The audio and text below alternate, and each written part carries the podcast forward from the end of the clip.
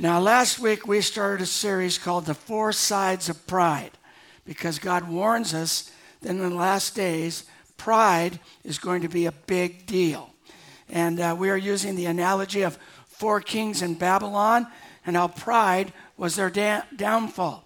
Now, one thing we should know is that in the last days, our enemy will use pride as a weapon to attack us.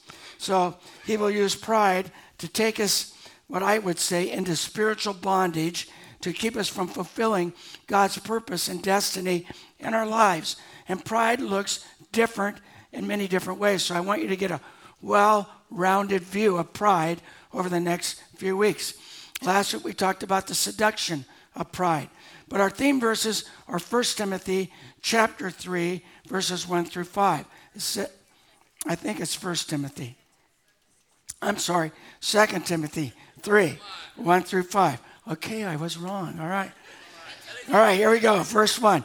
But understand this that in the last days, which we are living in, there will come times of difficulty. For people will be lovers of self, lovers of money, proud, arrogant, abusive, disobedient to their parents, ungrateful, unholy, heartless, unappeasable slanderous, without self control, brutal, not loving good, treacherous, reckless, swollen with conceit, or full of pride. Lovers of pleasure rather than lovers of God, having the, uh, having the appearance of godliness. In other words, they're faithful church attenders, but denying its power. Avoid such people. Now, do these verses sound like believers today? And unbelievers today. I hope not, but I just want you to know if anything will bring pride out of you, it's COVID. Just saying. There's rumor that there's going to be another release of COVID. Now, I don't know what you think about that. My wife's probably saying, Don't go there, Doug. Don't go there. but I am saying this if there's going to be a release of COVID, it could be a pandemic which means you better get your heart right and your attitudes right and not judge others whether they wear masks or no masks or whatever it might be. Let me read this in the message. Don't be naive. There are difficult times ahead. As the end approaches, people are going to be self absorbed, money hungry, self promoting, stuck up, profane, contemptuous appearance, crude, coarse, dog eat dog, unbending slanders, impulsive, impulsively wild, savage, cynical, treacherous, ruthless, bloated windbags, addicted to lust and allergic to God. Don't let this get in you. They'll make a show of religion, but behind the scenes, they're animals. Stay clear of these people. In other words, no matter what happens in the days ahead, we're going to trust God, believe God, and look like Jesus and act like Jesus so our world will want Jesus. I don't want us to be taken into spiritual bondage because of pride. Now look at 1 Peter 5 5 through 8. Likewise, you who are younger, be subject to the elders. Clothe yourselves, all of you, not some of you, all of you, with humility toward one another God opposes the proud, but gives grace to the humble. Humble yourselves, therefore, under the mighty hand of God, so that at the proper time he may exalt you, casting all your anxieties on him because he cares for you. Be sober minded, be watchful. Your adversary, the devil, prowls around like a roaring lion, seeking someone to devour. Let me just say this the only ones he can devour are those who walk in pride. Those who get angry about stuff, those who judge others, those who come to church, raise their hands, and then backbite and gossip when they get out of here. Just saying. Talking to you online too, all right. so, these verses are telling us keep pride out away from your life and put on humility like you put on your clothes every single day. Now, last week we looked at King Nebuchadnezzar and the seduction of pride. today we want to look at the second side of pride through the king, through a king named Belshazzar, and he represents the stubborn side of pride. Now, this is not for you because I know all of you are so humble and can so easily teachable. This is for those watching online. All right.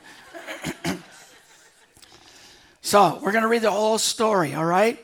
Beginning in Daniel 5. This is what it says King Belshazzar made a great feast for a thousand of his lords and drank wine in front of the thousand.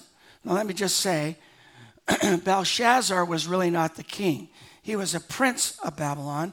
His father was Nabonidus, and Nabonidus, uh, he had left uh, the kingship into uh, his son's hands and left for Arabia to promote and build old altars for his God. Get this the name of his God was Sin. Kind of an interesting name. And he embraced this God. And while he did, he was gone for about 17 years. So he put his son in his place before he left as king of Babylon. And uh, this is how Belshazzar got the, the title king, even though he was actually the prince, uh, filling in for his father's place. Now, you also need to know his mother was Nebuchadnezzar's daughter. So he's the grandson of Nebuchadnezzar that we talked about last week. So Belshazzar decides to throw this amazing party for 1,000 of his lords, rulers, ministers, and his buddies. Okay? Verse 2. Belshazzar, when he tasted the wine, commanded that the vessels of gold and of silver that Nebuchadnezzar, his father, had taken out of the temple in Jerusalem to be brought that the king and his lords and his wives and his concubines might drink from them. So, this king brought the vessels that his grandfather, King Nebuchadnezzar, had brought from the temple in Jerusalem and had stored them in the temple with his gods uh, that he worshiped when he conquered Judah. So, King Belshazzar takes these articles that were dedicated to God in the temple in Jerusalem and takes them for his own personal use. Now, I want you to get this. Whatever God has given you, you need to understand this. It belongs to God. And you should be dedicated to God, not to use your life for your own personal use, but for the Lord's power. All right? So, uh, as he does this, this is a tipping point for God with this king. So, God basically says, because you've taken what belongs to me and used it for exalting yourself, I've had enough with your pride. So look what God does. Verse 3 Then they brought in the golden vessels that have been taken out of the temple, the house of God in Jerusalem, and the king and his lords, his wives, and his, and his concubines drank from them. So they drank or they and they they praised in other words, we talked about this last week. They gave glory and worship to the gods of gold, silver, bronze, iron, wood, and stone. Now look at verse 5. It says, immediately, that means within the hour, the fingers of a human hand appeared and wrote on the plaster of the wall and the king's of the king's palace opposite of the lampstand, and the king saw the hand as it wrote. Verse 6 Then the king's color changed. I mean, no, you did, that's a party bummer right there. And his thoughts alarmed him.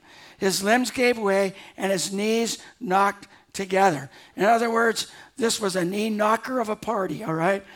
And, and imagine, you don't see anything but this, and it's writing on the wall.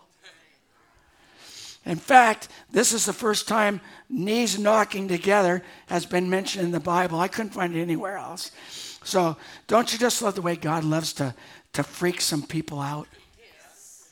So he freaked them out. Verse 7 the king called loudly to bring in the enchanters, the Chaldeans, and the astrologers. astrologers. The king declared to the wise men of Babylon Whoever reads this writing and shows me its interpretation shall be clothed with purple and have a chain of gold around his neck and shall be the third ruler in the kingdom. The reason he would be the third ruler is because his father was the first ruler and Belshazzar was second, so that would make Daniel third. Then, verse 8, all the king's wise men came in, but they could not read the writing or make known to the king the interpretation. Then King Belshazzar was greatly alarmed, and his color changed. In other words, he turned white, and his lords were perplexed. Then, verse 10, the, key, the queen, with this is his mother, who is the wife of his father, but also she's actually the daughter of Nebuchadnezzar. And because of the words of uh, the king and his lords came into the banqueting hall, and the queen, by the way, the queen wasn't at the party, so she comes in and she declared, O king, live forever. Let not your thoughts alarm you or your color change. And I would say, But mama, I just saw a hand on the wall, and you're telling me to. And in verse 11, there's a man in your kingdom, and whom is the spirit of the holy gods. Again, they haven't decided to completely worship the God of all gods. So they say the Spirit of the gods. And she's talking about Daniel. And in the, in the days of your father, uh, and she's talking about grandfather, light and understanding and wisdom, like the wisdom of the gods, were found in him. And King Nebuchadnezzar, your father, your grandfather, your father, the king made him chief of the magicians, enchanters, uh, uh, Chaldeans, and astrologers. Because, why? This is why. An excellent spirit, knowledge, and understanding to interpret dreams, explain riddles, and solve problems were found in this Daniel, whom the king named Belteshazzar. Do you see the similarity between the names? The word Bel in their language uh, and in their culture, the Babylonians believed that the king was God, a little God, even though they thought he was the God of all gods. He was believed to be the main God. So Bel means protector of the gods or protector of the king. Belshazzar is to protect his dad's kingship. Now, Bel- Belteshazzar means protector, get this, of the king's wife. So, which means God sent a protector to protect Nebuchadnezzar's mother uh, and the granddaughter, or I'm sorry, to protect Nebuchadnezzar's granddaughter and the mother of this king. So she says, Now let Daniel be called, and he will show the interpretation. Verse 13. Then Daniel was brought in before the king. The king answered and said to Daniel, Now listen to this. This is kind of a put down to Daniel. You are that Daniel, one of the exiles of Judah, whom the king my father brought from Judah. In other words, I just want you to know your place. In my eyes, you're a slave. You're a Hebrew that doesn't belong here. You're a slave in my kingdom, and I'm letting you know your place. Now, the next two verses are important when it comes to stubbornness. I want you to hear this. He says, I have heard of you, that the Spirit of the gods is in you, and that light and understanding and an excellent wisdom are found in you. So he already had heard of Daniel over his 17 years of rulership. He knew about him. Now, the wise men, the enchanters, have been brought before me to read this writing and make known to me its interpretation. But they could not show the interpretation of the matter. But I have heard that you can give interpretations and solve problems. Now, if you can read the writing and make known to me its interpretation, you shall be enclosed, be clothed with purple, and have a chain of gold around your neck, and shall be the third ruler in the kingdom. Then Daniel answered, I love his humility. He said before the king, Let your gifts be for yourself, and give your rewards to another. Nevertheless, I will read the writing to the king and make known to him the interpretation. So basically, Daniel's saying this I'll do this, but you don't need to bribe me because God takes care of me. And Daniel has a pure and a humble heart and does not need the approval of men. Verse 18 O king, the Most High God gave Nebuchadnezzar, your father, kingship and greatness and glory and majesty. I want you to see, Daniel's kind of putting him in his place. I just want you to know no king is a king unless God lets him be king. And because of the greatness that he gave him, all peoples, nations, and languages trembled and feared before him. Whom he would be, whom, whom he would, he killed, and whom he would, he kept alive. Whom he would, he raised up, and whom he would, he humbled. So, now Daniel's saying this, he's kind of putting the king in his place in this way, and he's letting him know, you're just a prince. And you're just sitting in the king's place. And when he comes home, your position will no longer be where you're at. And God is the one who sets people in place, just like your grandfather, King Nebuchadnezzar. In essence, he was reminding Belshazzar of his place. Now, it would be that uh, it would be that one of the reasons Belshazzar uh, was so stubborn is because he really wanted to be the king, but he never really was. And he kept uh, being reminded of that probably all the time by even his own rulers. So Daniel, I think, wanted to remind him that Nebuchadnezzar, who was a real king uh, when he first came into position, that God put him in place and God allowed him to do what he wanted to do when he wanted to do it. So it's kind of a little little jab, all right? And then after the little jab, he goes on to say, and when his heart was lifted up and his spirit was hardened, talking about Nebuchadnezzar, so that he dealt proudly, he was brought down from his kingly throne and his glory was taken from him. He was uh, driven from among the children of mankind, and his mind uh, was made like that of a beast, and his dwelling was with the wild donkeys. He was fed grass like an ox, and his body was wet with the dew of heaven until he knew that the Most High God rules the kingdom of mankind and sets over it whom he will.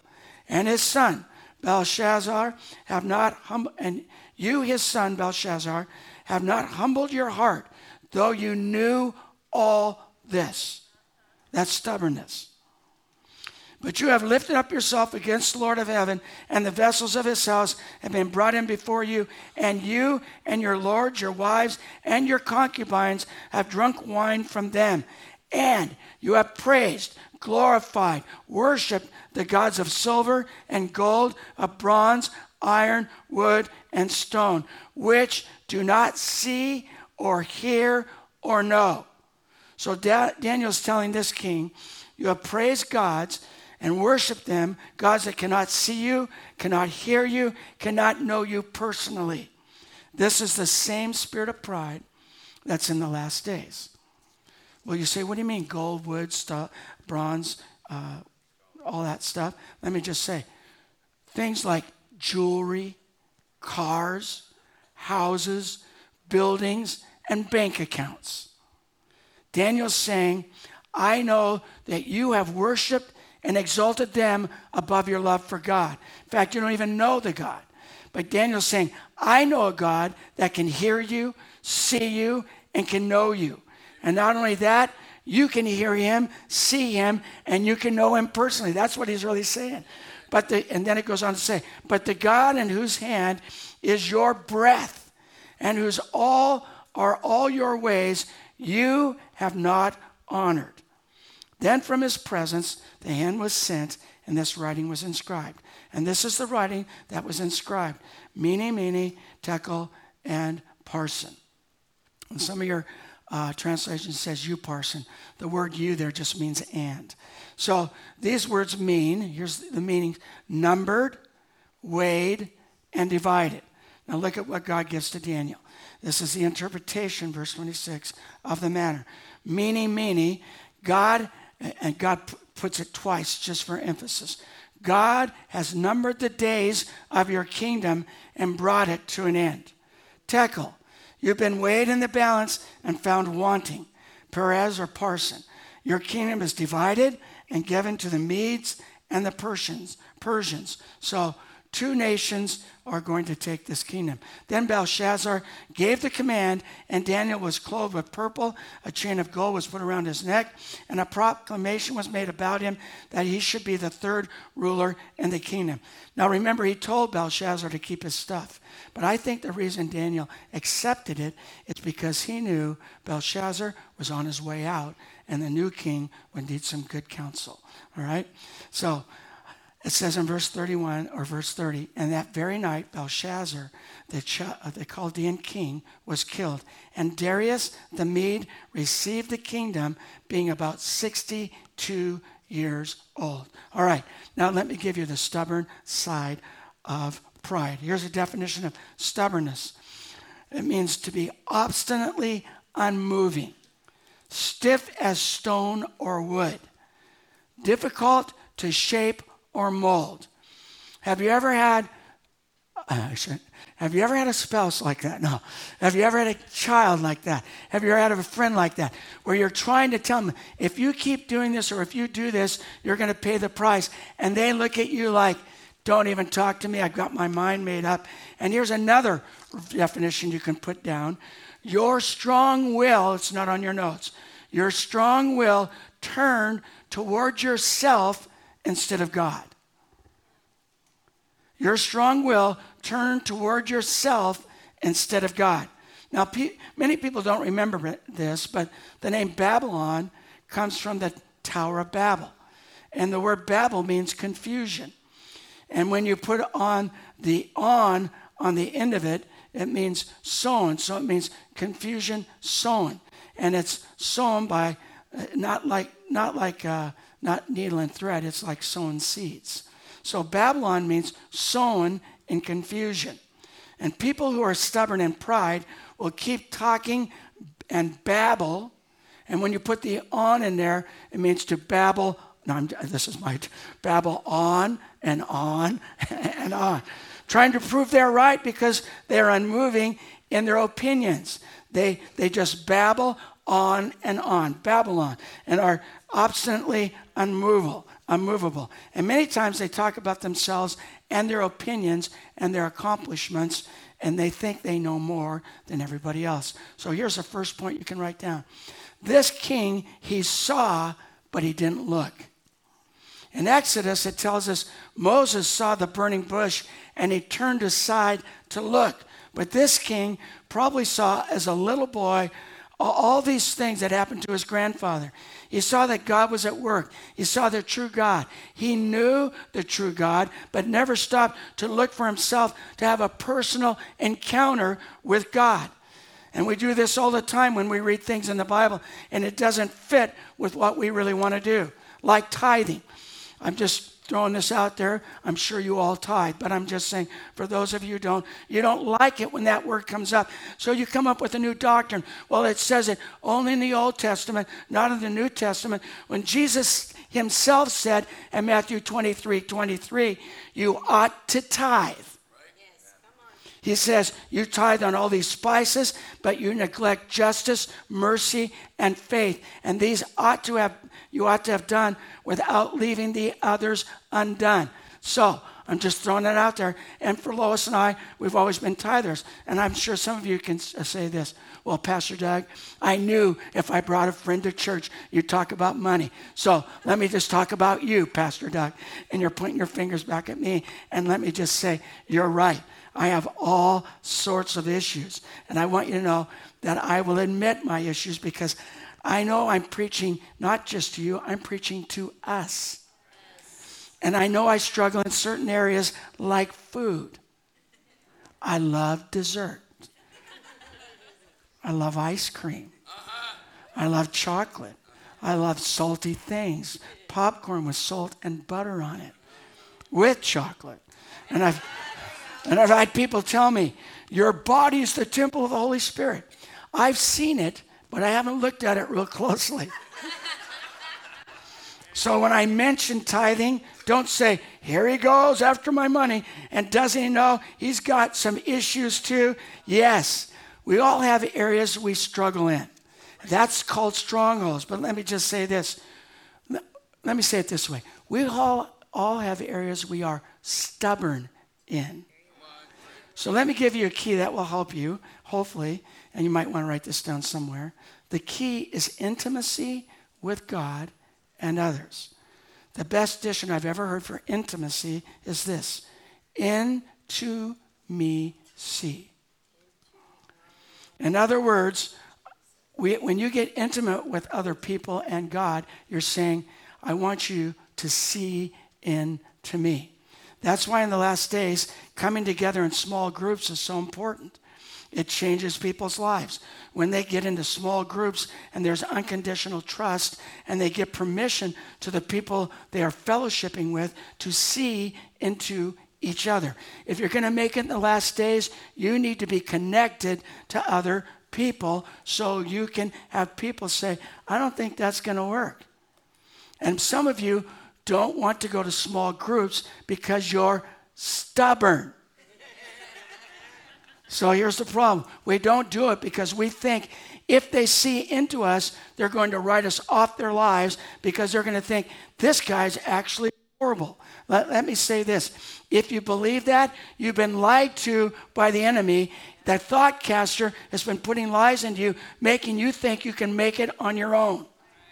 The truth is, what, what they really think is here's what people think when you get honest with them. Wow, that guy's really honest. He's authentic, he's transparent. And it's refreshing. That's what they think. And if God can help that horrible guy, then maybe he can help me too. Now, I was telling the Lord Friday night as I was wanting to eat more stuff. And I said, Lord, I don't know if you know this, but when I watch sports or a good movie, I, I, love to have vanilla ice cream with chocolate syrup or hot fudge. I'm really not picky about this, Lord. I don't care which. I also love popcorn with some chocolate with it, Lord. Uh, and, and I love the sweet and salt together, Lord. And the Lord said to me, I know. but do you want to know why you love those things? And I thought, nope. I don't really want to know, Lord, because that means I would have to change. But I said, okay, Lord, tell me. And he did. I'm not going to tell you what he told me because whatever he, no, whatever he tells you may be different. So, and then I think if I told you, you guys go, I thought you said. Okay, here's the second point for the stubborn side of pride. He heard, but he didn't listen. He heard about Grandpa losing his throne and eating grass and being out there like an oxen. He heard about Daniel interpreting dreams. He heard about, but, but ignored. Just think about this. Daniel was used to do miracles for his grandfather, and not once in the 17 years did he talk to Daniel. Blows my mind. He heard about Daniel interpreting those dreams. He heard about Shadrach, Meshach, and Abednego, but it didn't affect him, even though they went into a fire and four of them were in the fire and they were saved and didn't have any smoke on them. It didn't change his heart. He heard, but he didn't listen. Can I just say this? Christians can be stubborn. For years, I didn't make the bed. It didn't make sense to me.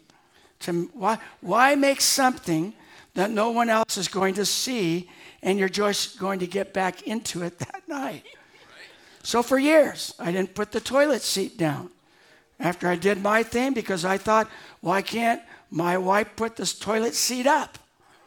I mean, you ladies get very demanding over that toilet seat. And that might be one of the things Timothy was talking about in the last days. Men will be very selfish by not making their beds and putting the toilet seat down. I don't know. But then one day, the handwriting on the wall came into my life through a friend named Sharon Damasio. I don't know why she said this. I don't know why men are so selfish and so self centered when it comes to their wives. I said, Why? Is, is Pastor Frank really selfish? she said, I'm talking about all men. I said, she said, Don't they realize how much it would mean to them, to their wives, if their husband would just make the bed each morning? And I said, Why? And she said, Because they feel good about their bedroom looking decent if someone came to visit and went into their bedroom. And I thought, okay, for those two who've come into our bedroom for the last five years, I'll go ahead and start making the bed. So I did. And then she said, Don't you realize what a difference it would make for your wife if, if, if men would just put down the toilet seat when they're finished? And I said, Why is that such a big deal? And then she said this You try popping out a few kids from down there and see how your bladder control is, and then you'll, you'll, you'll understand because when your wife says she's got to go, she's got to go. And when she comes in there and sees the seat up, she's just, oh, you got to be kidding me. So if you put it down, she'll be, oh, my husband is so sweet and kind and, and he, cares about me. He loves me. He understands. And he's so grateful that I birthed their kids. Birthed their kids. So when Jamie and Jill were around four and two, from that day forward, I started putting the seat down. So for 44, listen, for 44 years, Lois has had a, hus- a husband who quit being stubborn about two things. She's so blessed. All right. All right. Now, uh, point number three when it comes to stubborn pride. He knew, but he didn't learn. Now remember, we have, we have said he saw, he heard, and now he knows. But the other three words we have used are look, listen, and learn. Look, listen, and learn. This king would have looked uh, into God. Uh, if he would have looked into God for himself, it would have changed everything. If he could have listened and not just heard, it would have changed everything. Lois has said to me this to me many times over the years. You hear me, but you don't listen to my heart. And then I get defensive and say, Well, you don't listen to me and hear my heart. How many know that's prideful? Yes. Always. And she's right. If I would listen to her and hear her heart, it would change everything. And, and uh, I could learn from her. Job said this in Job 42, verse 5 I had heard of you by the hearing of the ear, but now my eyes see you. In the New Living, it says it this way I had only heard about you before, but now I've seen you with my own eyes. That's my prayer for all of us, all right? Now, when I was young, I gave my life to Jesus, but I had to learn to yield my will, and I still am over the years. I'm still learning to yield it every day, moment by moment. Lois got saved at 16 and began to yield her will to the Lord much faster than I did. But especially when we got married, she really needed God's heart and will over her life because of who she married. So, one, one thing I want us all to know is that st- strong willed, being strong willed and stubborn, is not bad if it's yielded to God's will. In other words, in these last days, you need to be strong willed and stubborn about your convictions. You'll need to know what you believe and why you believe it. You'll need to be strong willed when it comes to boldness in sharing Jesus Christ and praying over people's lives and not shrink back because you're carrying the answer to their issues. Daniel, Shadrach, Meshach, and Abednego were strong willed and standing up for their God no matter what came their way. You've heard me tell this story before, but when we were raising our two daughters, Jamie, our oldest, was definitely the strong willed one. And I called Jamie yesterday to get her permission to share the story once again, maybe in a little more detail. Now, I think Jill was strong willed as, as Jamie was, but she learned to pick her battles from watching Jamie. Now, I watched Jill with her husband in these days, and she de- her husband had definitely met his match. She's strong willed. She reminds me so much of Lois. Anyway, in a good way, powerful Lois. Anyway, when Jamie was 13, this guy started hanging around our house. Uh, he told us he just liked Jamie as a friend. And Lois said to me, um, I think he should be allowed to hang around our house, become part of our family. He needs family. He's 18, but it's no big deal. And I said, Lois, this guy is after our daughter. And so we told her, he, we told him actually, you're not allowed uh, to, to hang here when we go to bed. Jamie goes to bed, you leave, all that stuff. And so this guy and Jamie um, were, even though we told Jamie we didn't want her in more than a friendship, we found out later she was sneaking out the window and meeting up with this guy in different places around town. And they were getting together for quite a while. We didn't know it. Then one night at our house, they were getting a little affection. I thought, huh, this thing's really changing here. So we told this guy it was time for him to leave, and Jamie needed to go to bed. And Jamie decides to walk him out to his car. Well, it was taking longer than normal for Jamie. I went up to bed.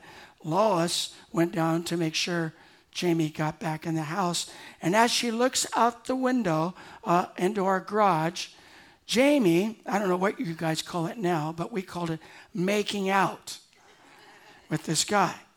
And Lois is just, and it wasn't just a normal kiss, it was very uh, intense. So Lois starts flipping the light on and off. It was a, it was a light show. She doesn't open the door and say, Get in here. She starts flipping the light. And this guy starts to back away. And this, this is what Jamie told me yesterday. She said, I told the guy, Don't you dare back away. That's exactly what she wants you to do. And I'm not giving her that satisfaction. How many know that's a little strong willed? A little stubborn. So they just kept on kissing right there in front of Lois. Lois opens the door finally and says, Get in here. And you go home to the guy. And so he takes off running like a scared little puppy. But our daughter comes walking in. She just goes straight down the room, doesn't say anything. Lois comes up to me and says, You're not going to believe it. They were making out in the garage. And I said, Well, what'd you expect? I told you the guy's been after our daughter. And she said, Well, I didn't expect that. And I said, He's probably been going on for quite a while. Who knows? But I've, I'm, uh, we got, we got to get an agreement. She said, Well, we're in agreement now. He's got to go. So we cut the relationship off, we thought. But sometime after Jamie turned 16, she announced to us she was going to move in with this guy's family because our rules were too strict. And his family wanted her with them, and she was going to move out in the next week. So we prayed, and then I asked Jamie if she would sit down and talk with me uh, before she moved out. And this is what I told her Jamie, I love you. You're a gift to your mother and I from the Lord. But we are also a gift from God to you. And we've been given to you to prepare you for your future. So here's what I'm asking you to consider. Would you take three days, the next three days, and ask God if He wants you to leave this house and move in with this guy's family?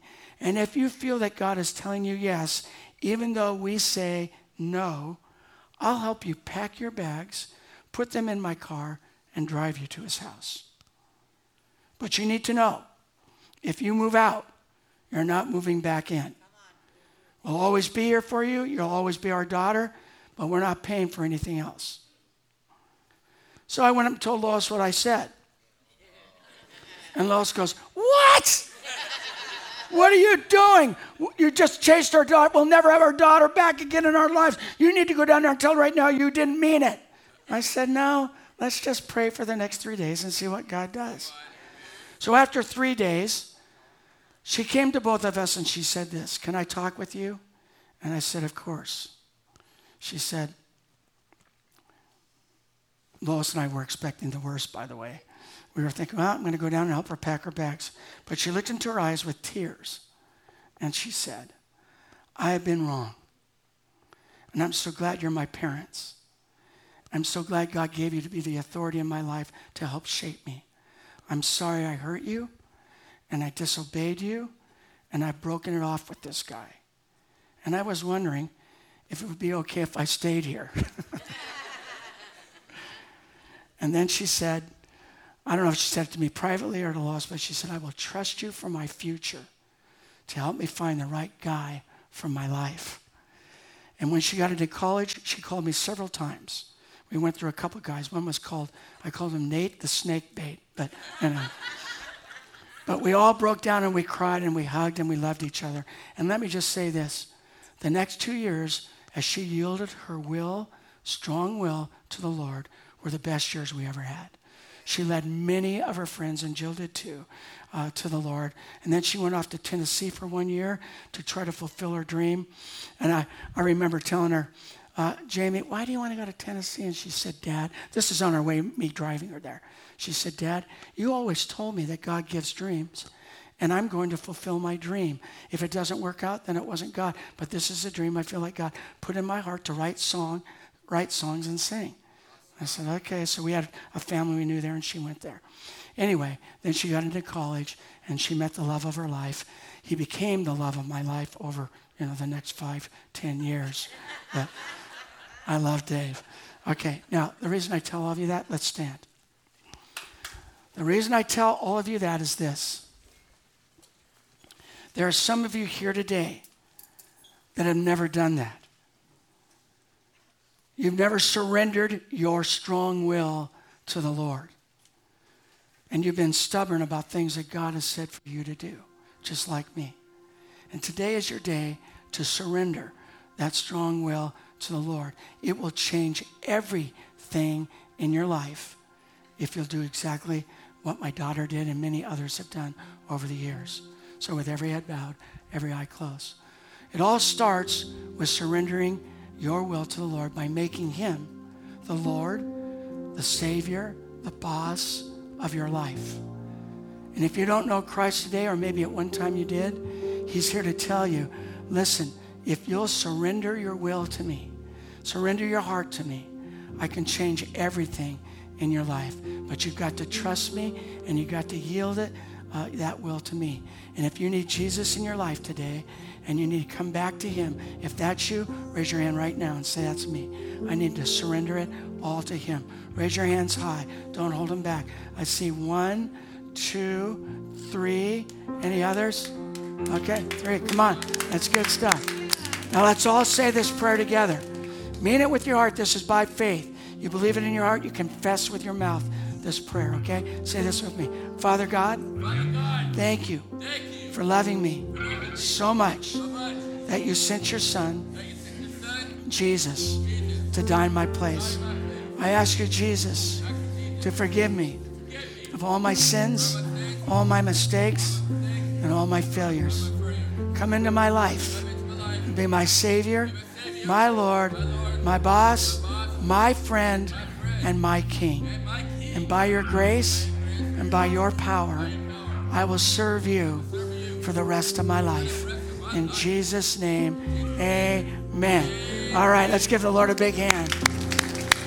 Okay, if I can have prayer people up here, we're going to take just a few more minutes to sing and worship. And whatever you need to yield to the Lord, yield fear, whatever it might be, trust God for your uh, for His healing on your life and whatever it might be. Let's worship Him.